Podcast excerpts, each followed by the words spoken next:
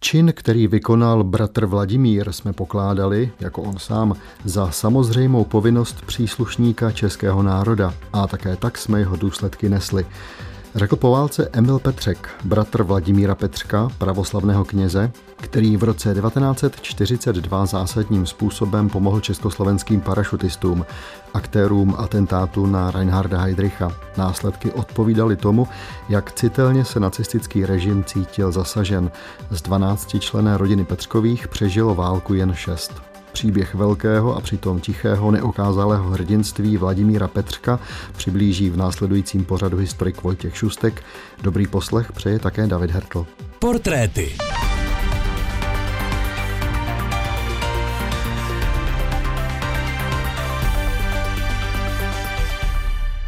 Staným soudem Praha k smrti odsouzený protektorátní příslušník Petřek Vladimír byl podle zhora uvedeného rozkazu zastřelen 5. září 1942 ve 12 hodin.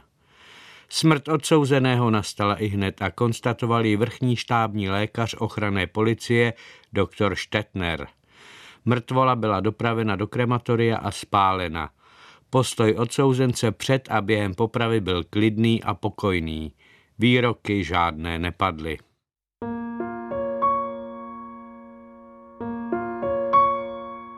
Začali jsme dnešní portréty ukázkou a vlastně jsme skočili na úplný konec našeho příběhu, ale ten vy určitě znáte. Ostatně už z toho, co jsem řekl před znělkou, je jasné, že se budeme bavit o člověku, který za své hrdinství zaplatil životem.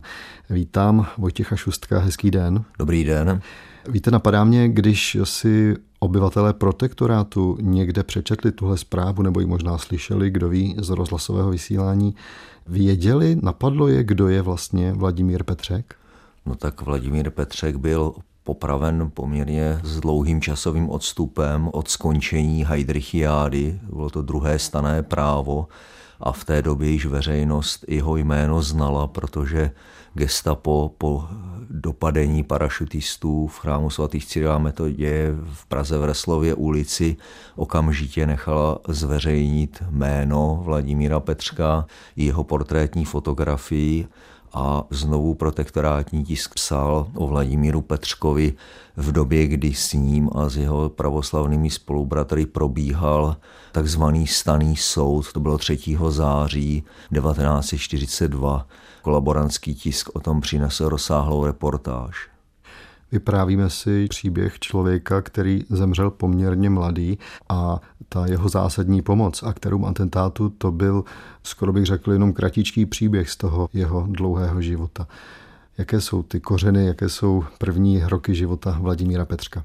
Tak Vladimír Petřek se narodil v roce 1908 v Olomoucích Hodolanech do rodiny řídícího učitele Josefa Petřka. Tady ta rodina byla velmi početná, Vladimír měl osm sourozenců a jak si takovéto rodinné prostředí bych řekl tak, jako bylo takovým typickým příkladem nositelů českého vlastenectví, protože oba dva ti rodiče byli velmi kultivovaní lidé, velmi vzdělaní a velmi vlastenecký zapálení. Vlastně všechny jejich děti nějak sdíleli pohled na svět a pohled na život svých rodičů. Také všechny tyto děti studovali, převzali jaksi takovou tu lásku ke kultuře. Ovšem Vladimír se jaksi od dětství trošku vymykal svojí zbožností. O tom, jaký to byl člověk, vlastně, co by mladý chlapec, tak o tom je svědectví jeho sester.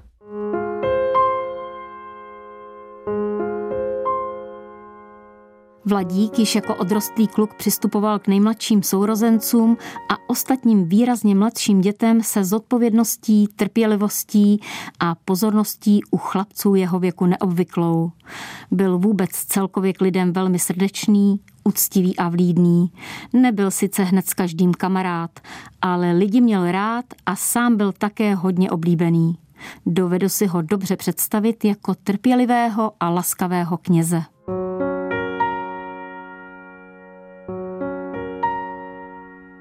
Ale ta cesta ke kněžství, ta ještě byla docela dlouhá. Kde studoval Vladimír Petřek?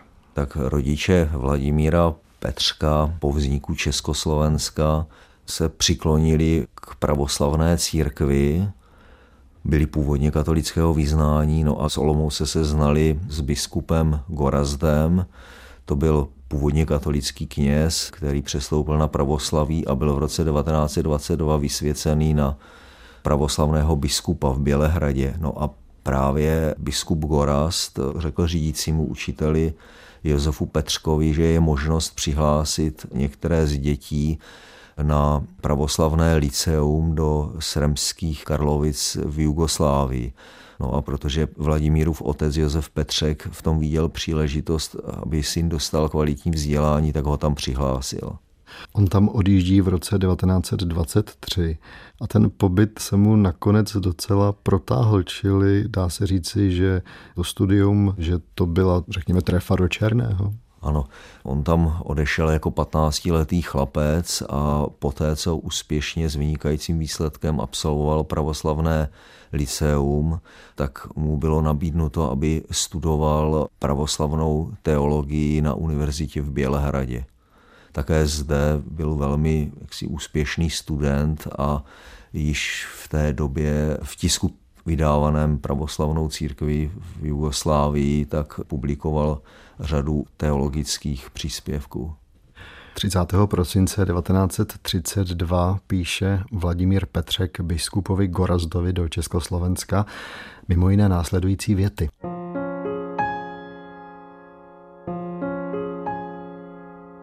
Měl bych pevný úmysl vrátit se co nejspíše do Československa a posloužit dle svých sil a možností naší těžce se probíjející pravoslavné církvi.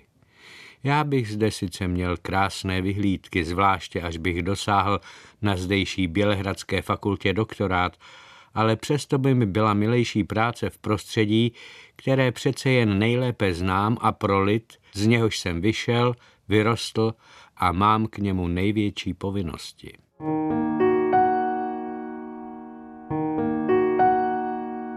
Znamená to, že Vladimíra Petřka to i během toho jeho pobytu v Jugoslávii přece jenom táhlo domů pořád?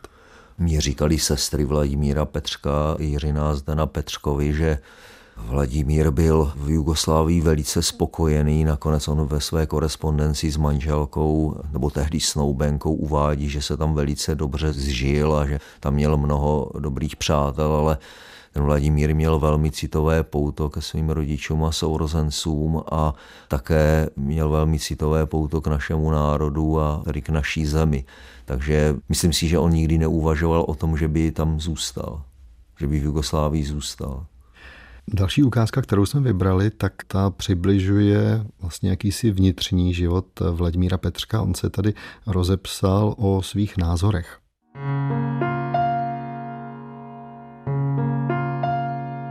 Ke svým názorům dopracovával jsem se těžce. Od dětství jsem byl z domu pryč. Řadu let jsem žil bez jakékoliv opory a dozoru. Člověk odvykl sentimentalitám, stvrdl předně vůči sobě. Bylo nesnadné odhodit romantické národní cítění, lehkomyslnost povrchního materialistického pohledu na svět, zabezpečit své přesvědčení v prvé řadě rozumově a učinit je i citovým prvkem mé osobnosti.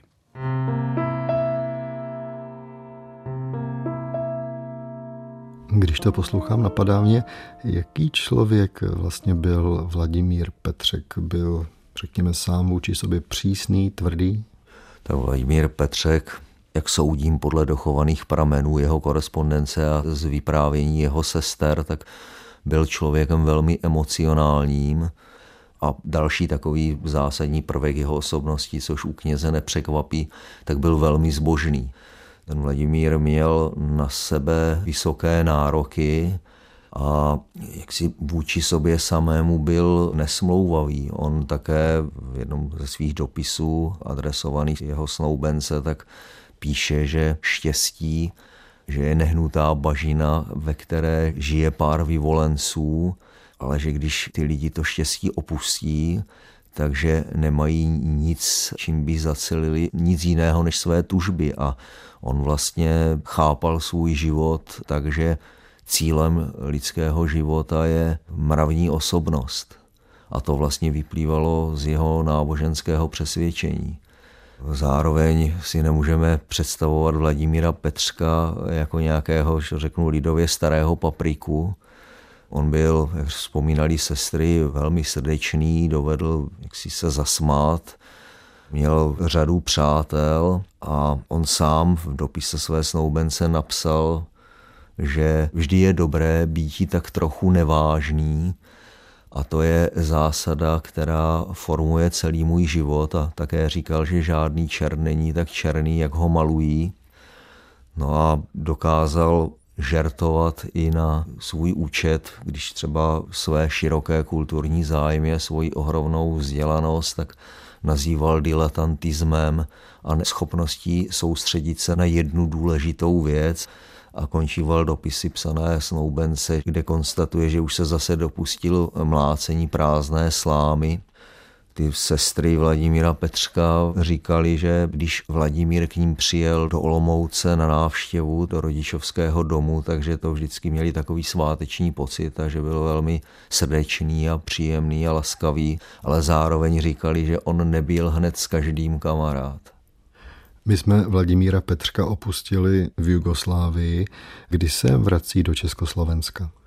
No tak Vladimír Petřek se vrátil do Československa v roce 1934, protože ukončil studia v bohosloví na univerzitě v Bělehradě a jednak tedy chtěl už nastoupit kněžskou službu, nechat se vysvětit nastoupit kněžskou službu a také si musel odsloužit povinnou vojenskou službu. Právě k vysvěcení na pravoslavného kněze se vztahuje i ta další následující ukázka z textu Vladimíra Petřka.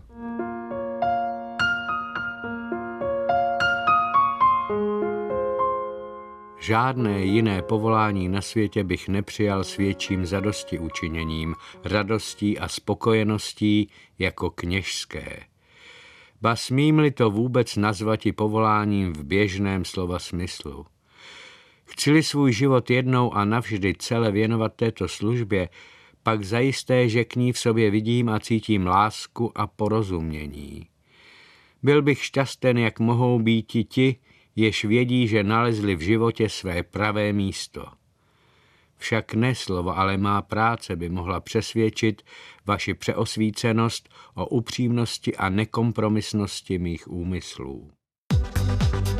Posloucháte portréty, profily malých i velkých osobností 20. století. Premiéra ve čtvrtek po 8. večer na Plusu. A v těch dnešních portrétech si s historikem Vojtěchem Šustkem povídáme o Vladimíru Petřkovi, pravoslavném knězi, který pomáhal aktérům atentátu na Reinharda Heydricha. Dobrý poslech vám přeje také David Hertl. Když jsem tak slyšel ten dopis, který poslal Vladimír Petřek biskupu Gorazdovi, kde hovoří o křtu, vyjadřoval se také nějak o tom, čím je vlastně pro něj křesťanství? No tak myšlení Vladimíra Petřka a jeho pohled na život byl křesťanstvím naprosto prostoupen a Vladimír Petřek považoval křesťanství jaksi za jediné funkční východisko pro evropskou civilizaci. A toto přesvědčení ho chránilo, aby nepodléhal jakýmkoliv jiným ideologiím budovatelů lepšího světa, které v té době atakovaly evropské národy, ať už to tedy byl marxismus, anebo ať už to byl fašismus. Měli bychom tedy říci, že Vladimír Petřek byl 16. prosince 1934 biskupem Gorazdem vysvěcen na kněze a začal vykonávat duchovní službu pro pravoslavné věřící, nakonec nejen v Praze, ale i v dalších městech v Čechách. Já jsem se v textu, který vy jste připravil o Vladimíru Petřkovi, dočetl také o tom, že měl, řekněme, známé nebo přátele v okruhu některých pražských umělců nebo intelektuálů. Mohl byste některé z nich jmenovat? No tak mezi přátelé Vladimíra Petřka můžeme počítat například to je doložené, že, tomu, že se skutečně s nimi znal a přátel, tak byli třeba básníci Jaroslav Durich nebo Jaroslav Seifert, pro filologa profesora Václava Černého překládal básně jihoslovanských autorů a Vladimír Petřek se kromě toho také zúčastňoval přednáškových cyklů pořádaných pražskými dominikány a už za tu krátkou dobu, co Vladimír Petřek byl v Praze, tak se domnívám, že mohl navázat i kontakty s budoucími účastníky odboje, protože Vladimír Petřek byl členem IMKA, to byla organizace křesťanských mužů, a právě v IMCE byli činí budoucí aktivní účastníci odboje, jako byl například Rudolf Mareš nebo Jaroslav Valenta nebo Jaroslav Šimsa, to byl zároveň evangelický duchovní. Vy jste zmínil odboj. Už krátce po březnu 39 začíná Vladimír Petřek vystavovat třeba židům křestní listy, aby jim usnadnil cestu do exilu. Dá se říci, že ta Petřkova cesta do odboje nebo pobok odbojářů byla tedy okamžitá? Já to považuji za zcela jisté, že Vladimír Petřek, také farář Václav Alois Čikl a biskup Gorast, takže ti od samého začátku okupace se do odboje zapojili. Navíc ten odboj proti Němcům chápali také jaksi jako boj za mravní ideály křesťanství. Jak tam potom nakonec dochází k tomu, že se v tom chrámu svatých Cyrila a Metodie objevují aktéři atentátu na Reinharda Heydricha. Je to Petřkova zásluha? Podle poznatků gestapa se parašutisté do kostela dostali tou cestou, že již dávno před atentátem hovořil Jan Sonevent, to byl pravoslavný věřící a předseda rady starších v pravoslavném chrámu svatých Cyrila a Metoděje, se svým spolupracovníkem a současně dobrým kamarádem Petrem Favkem. Oni oba dva pracovali v Masarykově lize proti tuberkulóze a tehdy Jan Sonvent řekl Petrovi Favkovi, že v té kryptě pod kostelem by bylo možné ukrývat zbraně. Oni tam teda už dávno před Heidrichiádou ukrývali pravoslavní například člena obrany národa majora Sedílka, takže to jaksi už byla zavedená praxe. A již před atentátem, když zde už byli parašutisté, si Petr Fafek vzpomněl na rozhovor s Janem Sonevendem a poslal za Janem Sonevendem Jana Zelenku Hajského, to byl takový hlavní organizátor podpory parašutistů. Jan Zelenka Hajský pak společně se Sonevendem vyjednali s pravoslavnými kněžími, otcem Čiklem, eh, Vladimírem Petřkem a biskupem Gorazdem ukryt parašutistů v kryptě v Reslově ulici. Ale zcela určitě ti pravoslavní kněží a biskup Gorast byli do odboje zapojení již dávno před příchodem parašutistů. To osobní nasazení Vladimíra Petřka v době, kdy byli parašutisté v kryptě ukrýváni, to bylo, řekl bych, neuvěřitelné, jakým způsobem on jim pomáhal. Vladimír Petřek pravděpodobně z těch pravoslavných spolupracovníků nejvíce komunikoval s parašutisty. On jim do ukrytů v kryptě donášel potraviny, zprávy a zajišťoval tu komunikaci s vnějším světem. A jak píše ve své zprávě gestapo s velkým pohoršením, že teď cituji, Petřek šel ve své pomoci vrahům Obergruppenführera tak daleko, že dokonce vynášel kbelík, který v kryptě sloužil jako nouzový záchod. Já se domnívám, že Vladimír Petřek byl nakonec i věkově blízký parašutistům a domnívám se, že asi si zřejmě s nimi velmi rozuměl a řekl bych, že asi jim imponoval, protože on byl podobný typ člověka, jako byli oni. 18. června 1942 je Vladimír Petřek časně ráno zatčen a v poutech dovlečen ke kostelu. Pokud jsem dobře pochopil, tak ale nacistům v té akci, při které se snažili dostat k parašutistům, nijak nepomohl. Němci přivezli v poutech Vladimíra Petřka do kostela a vynikli přes byt kostelníka, čili ne hlavním vchodem kostela, ale ze zadu vlastně od zákristie pronikli do kostela a Němci před sebou vlekli Vladimíra Petřka spoutaného jako živý štít, jako lapačkůlek. To byla taková praxe, kterou třeba Němci hodně uplatňovali za první světové války. A poté, co procházeli kostelem, tak na ně parašutisté spustili střelbu a vyhnali Němce z kostela. Pro tu chvíli ta palba je vyhnala z kostela ale Vladimír Petřek celou dobu zatajil, že kromě té větrací šachty, kterou zásoboval parašutisty a kterou on sám i oni sestupovali do krypty a skripty, tak že ještě tam existuje v kostele v podlaze kamenná deska, kde je schodiště vedoucí do krypty. To jim zatajil a to vlastně výrazně prodloužilo boj parašutistů v kryptě. Ten příběh potom už je samozřejmě známý, víme, jak to dopadlo. Vy jste na začátku pořadu hovořil o září 1942, kdy byl Vladimír Petřek souzen. Od května do září to máme několik měsíců. Nedělám si iluze, že patrně procházel asi velmi brutálními výslechy na gestapu. Byly to ty opravdu tvrdé výslechy se vším hrozným, co si asi ani nedokážeme představit? No, určitě byl Vladimír Petřek podroben tortuře.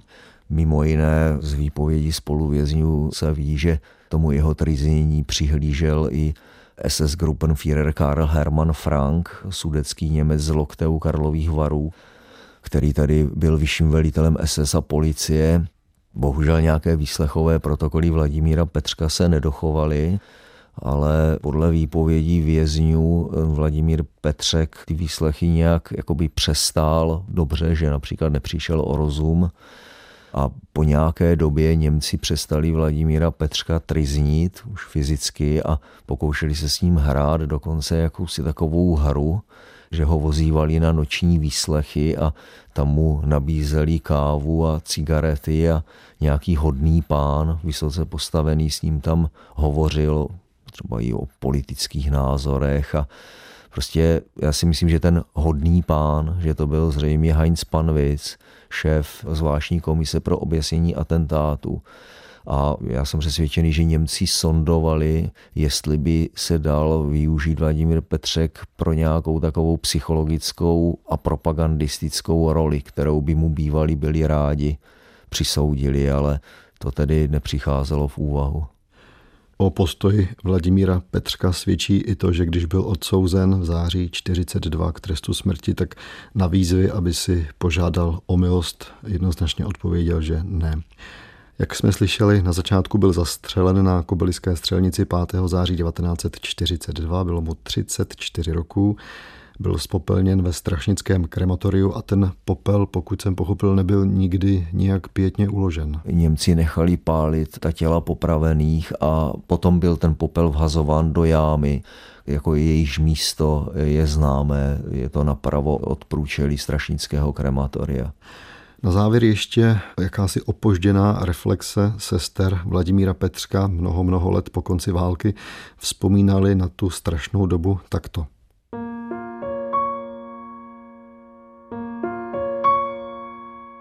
Tenkrát v roce 1942 jsme my všichni, včetně maminky, souhlasili s útokem na Heidricha. Považovali jsme a i dnes považujeme proto za správné, že bratr ty parašutisty ukrýval. Dodnes pocitujeme hrdost na to, jak statečně se Vladimír tehdy zachoval a jsme rádi, že jsme měli bratra, jako byl on. Nic nepřijde samo, o všechno se musí bojovat, o svobodu zejména. Každá generace musí tím řetězem zatřást.